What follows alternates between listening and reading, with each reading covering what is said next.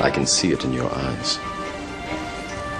You have the look of a man who accepts what he sees because he is expecting to wake up.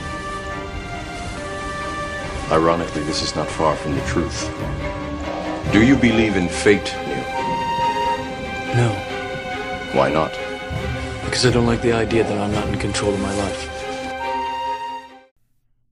Hey, and Dan, Dan, Dan, Dan. What's going on, y'all? Welcome back to Conspiracy Fear and Mysteries podcast. And I'm your host, Ralphie. Ralphie, once again, from the from the uh Smoking a Podcast. Podcast. from the Cigar Ralphie podcast also.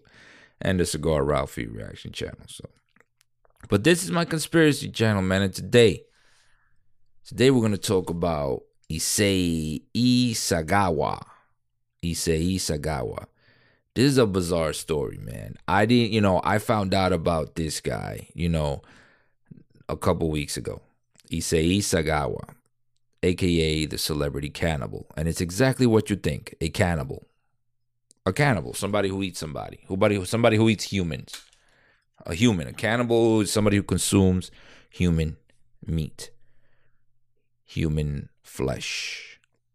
Now you know this is conspiracy, fear, and mysteries. So we talk about things like this here. If it bothers you, I wouldn't listen to this right now. But it's not that bad. You'll be okay. Let's talk about Isegi, Issei Sagawa. Now I went ahead and did a little investigation of him, and you know I love these 10 list, 10 top 10 list.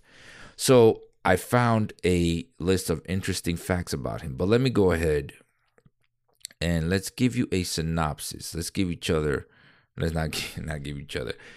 But let's uh let's try to let's get a synopsis of um of what what he is what it is real quick, a synopsis before we go into interesting facts about him. Issei Sagawa, born April 26, 1949, also known as Pang, is a Japanese man who, while living in Paris in 1981, killed and cannibalized a Dutch woman named Renee Hartevelt. After his release from two years of pretrial detention, upon being found legally insane, he became a minor celebrity in Japan and made a living through public interest. Basically, he he made he monetized the fact that he ate a Dutch woman. He ate a woman. Not Dutch apple pie, but a Dutch woman. Not to make comedy out of this, but he ate a woman. He uh he went to I think he he, he was going to school in Paris, met a woman, a Dutch woman there obviously, and he ate her. Now it's crazy how this is how crazy cannibalism is. Is that you know we could talk about murderers all day. We could talk about somebody. Eh, oh, this guy went in and he shot ten people in their house, or he shot these three guys, and it's like, oh my god, right? It's bad.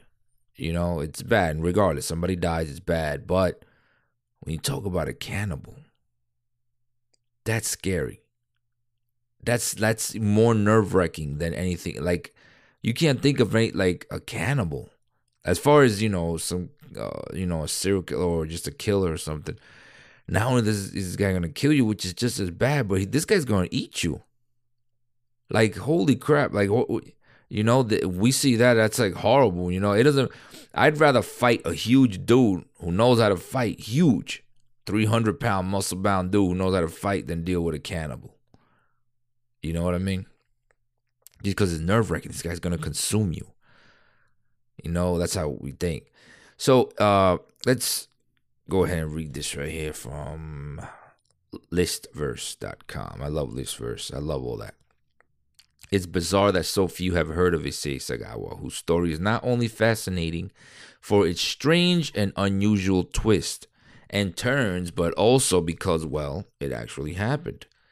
Sometimes referred to as the Japanese celebrity cannibal, Sagawa's story is something straight out of fiction. A tale of horror that might as well been put from extravagant gonzo literature with pop art elements. It's a tale of dreams cut short, murder, violence, death, and one of the most extreme cases of injustice the world has ever seen.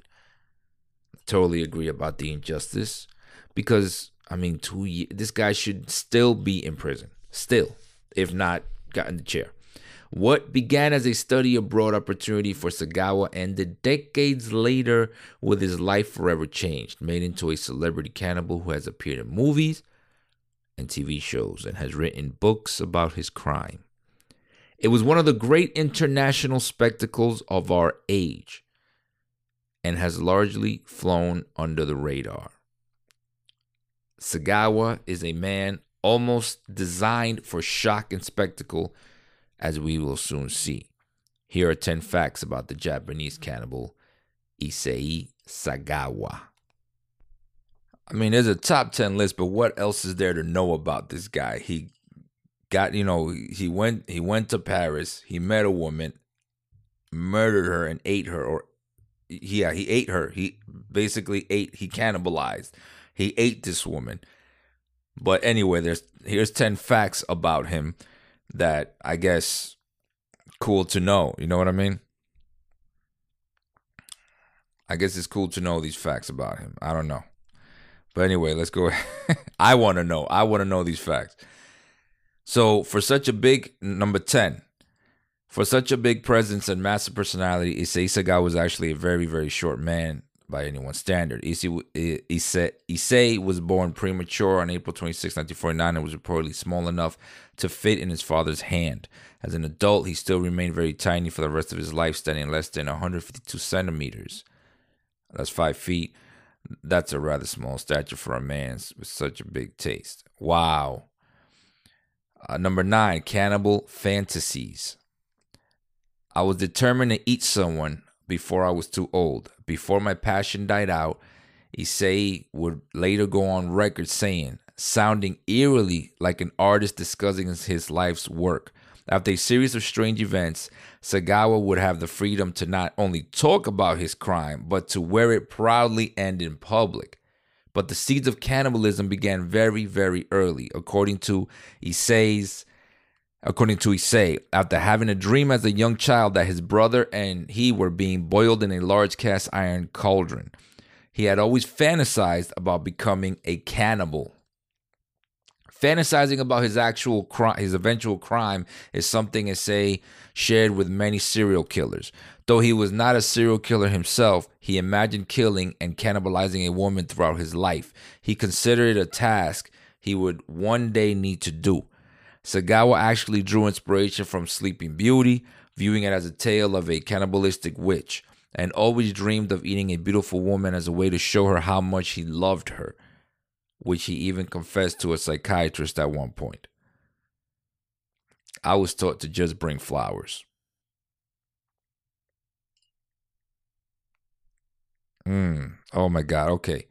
Number eight, a modest killer. Wow, this picture this picture's kind of eerie of him. This picture's eerie. This is like so many other people who end up being demented killers. The Japanese cannibal was quite modest. You know what I'm gonna do? I'm gonna go ahead and I'm going to save this image and I'm gonna use it as the thumbnail for this podcast because for this particular episode, just because. So, uh, okay, the Japanese cannibal was quiet, modest, unassuming, non threatening, and generally shy. He was always very withdrawn and his peers uh, from his peers and a bit of a loner. When Issei showed up for an interview in 1992, he wore sunglasses to cover his eyes and hide himself from the world. It's safe to say there are probably some strange thoughts going on behind those shades. This all lends a bit of credence to the old adage it's always the quiet ones you've got to watch. And that is true intelligent. Sagawa, unlike many sociopaths and contrary to popular belief, is a highly intelligent man. He would later go on to author several books in, in life. Sagawa had um, has was always someone who enjoyed learning. As a boy, he excelled in school and was like a sponge for knowledge. Through a series of twists and turns and his bizarre life events that unfolded, Sagawa would become a bit of a literary intellectual in his native Japan. Stalking, number six. Then came the day Say would commit his first attempt at his ultimate lifelong fantasy of murdering and cannibalizing a woman he loved. His encounter would be an odd one. Throughout 1970, he he stalked a German woman living in Tokyo and was eventually able to track down where she lived. Issei would then watch her through her window without her knowledge. Sagawa had always wanted to have a tall, blonde, Nordic or Germanic woman as dinner one day. It was something that followed him throughout his life like a calling. After watching her, though, after watching her through her window for a while, Sagawa decided it was time to make his move and actually broke into her apartment. He had dreamed of it since elementary school, and now it was finally a chance as the woman lay asleep before him, uh, vulnerable. But on this occasion, Sagawa awoke her. Uh, Sagawa awoke her when he when he entered her room, and she began to scream. Sagawa fled the scene. She's lucky. She's lucky he left. That. Number five, through a brilliant student, though a brilliant student and highly intelligent student, Sagawa failed his entrance exam for the very highly ranked Japanese university, though he had attempted to gain acceptance into. Uh, yeah. After his after this, he decided to study abroad. Sagawa chose to study literature and language in, in Paris. This would lay the foundation for what was about to unfold, one of the most shocking stories of, shocking stories of the 20th century. Issei wanted above all to seek a doctorate in literature at the Sorbonne in France. The murder. Ooh, this is okay. This is eh, a little bit longer, not too long. This is how he actually murdered. It was the night of June 11, 1981, in Paris. The time had come for Sei Sagawa to finally carry out the fantasy he'd been harboring like a monster in the closet since childhood. It was time for murder and cannibalism. He had fallen in love with a tall Dutch woman by the name of Renee Hardenveld. In recent months, and considering this his goal was a PhD in literature and that he was an avid student of language, she thought nothing of it when he asked her to teach him some German. She would come over to his house and he would pay for her language lessons for a while. Then, suddenly, out of nowhere, Sagawa decided it was time to live the fantasies he had all these years. He had bought a gun, and it was time he killed Renee Hardenveld. He shot her in the back of the neck. Issei claims to have fainted afterward. When he woke up, he raped her corpse. He would then proceed to finally fulfill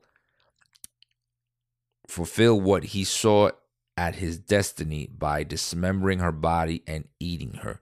He would remove over seven kilograms, that's 15 pounds, of her flesh and eat her over the next three days. Oh my God. Bois de Boulogne, a Paris, a park in Paris, was no stranger to odd things happening. It was a place where many street walking types, drug dealers, pimps, prostitutes, and other criminals were frequent. Sagawa was seen by many such people entering the park with two suitcases. The suitcases, of course, contained the remains of Renee Hardenveld. She had been dismembered and cannibalized. Being as short as he was, Issei was easily unmistakable. Knowing he'd been seen, he fled back home and waited for arrest.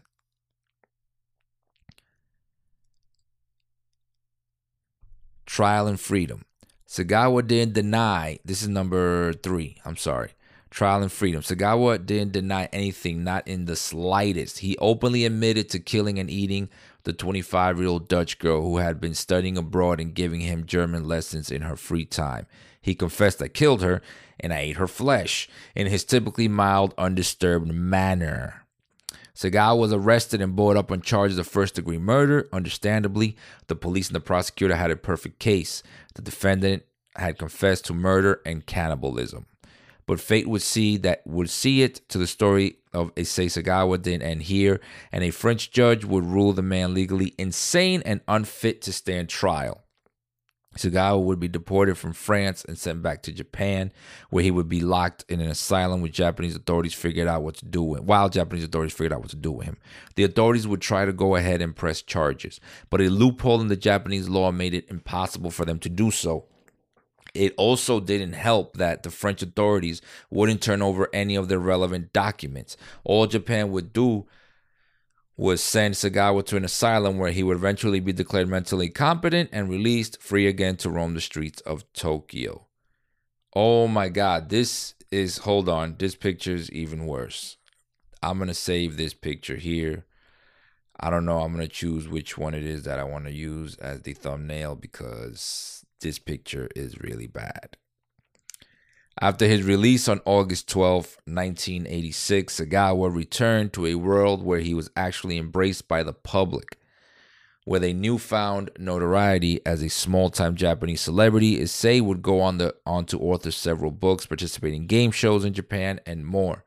He would become a guest speaker at many places and even use his newfound fame to appear in an, in an exploitation film, playing a character not unlike himself in a movie titled Unfaithful Wife shameful torture. In this film, Sagawa portrayed a bloodthirsty and sadistic sexual predator, much like himself or Marquis de Sade, as a bizarre treatment. Uh, as I'm sorry, as a bizarre testament to Japanese culture and our modern zeitgeist. Sagawa would even become a freelance food critic. Are you serious, bro? Are you serious right now? Okay, number one, things haven't changed there is a there's a picture of him right now holding one of his books. Why is this guy? Yo, there are guys in prison right now for less. I mean, way less for crimes way less crazy than this. Way less crazy. Issei Sagawa would extend an open invitation to his female fans and haters alike. If they want to, try to kill him. The famous last words of the German serial killer Peter Kürten. If they want to, try to kill him. The famous last words of the German serial killer Peter Kürten as he approached a guillotine to certain death by executioner where were tell me after my head has been chopped off will I still be able to hear at least for a moment the sound of my own blood gushing from the stump of my neck that would be a pleasure to end all pleasures in a statement that similarly echoed these eerie words, Sagawa would go on record tauntingly saying, I would like to invite any woman who wants to kill me to step forward. Beautiful women only. That would be the ideal way for me to die. Maybe they can shoot me up with morphine so that I don't feel any pain, although I guess the pain is part of the pleasure. Dying instantly is boring, so I want to savor the process of being killed. An alternative would be to drown in female saliva. Wouldn't it be wonderful to be covered all over in woman's spit? If I could die drowning in it, that would be my ultimate dream come true. I'm a cowardly man who killed another person, yet I can't face killing myself. So I guess dying at the hands of a woman would be my way of redemption. Now, this is crazy. Not not just in the sense that obviously this is crazy, but it's crazy that we're so fascinated by this. We're fascinated. We want to hear this. This is disgusting. But I will do another episode on somebody who does something just as insane. That's that's what's fascinating to me. The fascination that we have with things we don't want to happen to us. The fascination that the human psyche has with something of this nature. Nobody wants to get eaten. Nobody wants to get killed. But everybody wants to hear about it. We all want to watch horror movies. You know, it's like is is it is it something that's in us that for some people, these 1% here that it flourishes with them. It flourishes and and and it, and it matures and it develops into something else into into into into something that they act on. Or you know even even with uh even with people who just kill other people like gangsters or whatever you know if you're you know you know the cartel guys that they just hey i could just kill someone and that's it. They essentially become kind of serial killers once you shot more than one person you know, um, is it something that just develops? Like, you know what, I'm just gonna and then I mean, this is to a whole nother level. I mean, you know, those cartel guys, those serial they aren't eating pip. I mean, those uh, you know, gangsters, they aren't eating people. They're just killing people because they owe the money or whatever the case may be. But not that that's any better. But I'm just saying that when it comes to something like this, you know, you got a cannibal. You know, is this? Do we want to hear this? Because this is something that we all have but we just don't let it develop. You know we since we get raised we get nurtured. This is this is nature that we nurt that we unnurture you could say. His his um his nature was nurtured at some point unwillingly maybe subconsciously something that he thought. He was he grew up with a with a rich family he was maybe he was given every anything. Maybe at some point, it, all it took was one sentence for maybe his mom to say, "You can have whatever you want, or you can eat anything you want." You know, whenever you want it, or you can, you know, it was something so simple as that. You know, turn this guy into a cannibal. You understand what I'm saying? It's crazy to think that, but it could be something that simple. That's why you always gotta watch what you say to the kids. Watch what you say to your kids. You know how you, you know, because they can take things the the wrong way. It's not just what you say. The environment also. You gotta. It's a, it's a balancing act. Being a human and raising a human is a balancing act. You have to know how to balance everything. It's not gonna be perfect ever, but it's a balancing act. You know what I mean? That's crazy, man. But anyway, that's all we got for this episode today, man. That's all we got. Conspiracies, fear, and mysteries. Don't forget to follow me, man. Go ahead and like, and if you're on Anchor, hit that star or whatever it is, so you don't miss any episodes. So we come up, so I come up on your on your favorites or whatever. If you're on Spotify, do the same. Download, listen to it. You know, while you're alone at home or something. I don't know don't listen to it. You're alone at home. If you're if you're wary, if you're you're scared of things, don't. But like and subscribe as always, man. Follow me on social media. And I know that I said I deleted my I have a whole podcast on why I deleted my stuff on my other channel. Um it's on my um my sorry, on my other podcast and on my YouTube channel. But I have reasons why I did, why I deleted Instagram, but I still have YouTube. I mean, I, I have YouTube and I still have um, Twitter. So you can follow me on the Twitter and you can email me, but Anchor is a good way to get in touch with me because Anchor allows you to actually call in. You can actually, through the app, you can call into my podcast. You can leave a message on my podcast like on the actual I'll hear the message and then I'll put it on the podcast. Everybody else will hear it. If you don't want me to hear it, just say don't publish and I won't. But if you just want to you know have something to say about this or whatever or another story that you want me to say to look at another killer or some conspiracy or something or some mystery you let me know man on the twit let me know on the twit on i just opened up my old my backup Twitter. That's what I'm using for everything now because my old Twitter is just full of political stuff that I'm tired of. And as always, I will see you on the next smoke.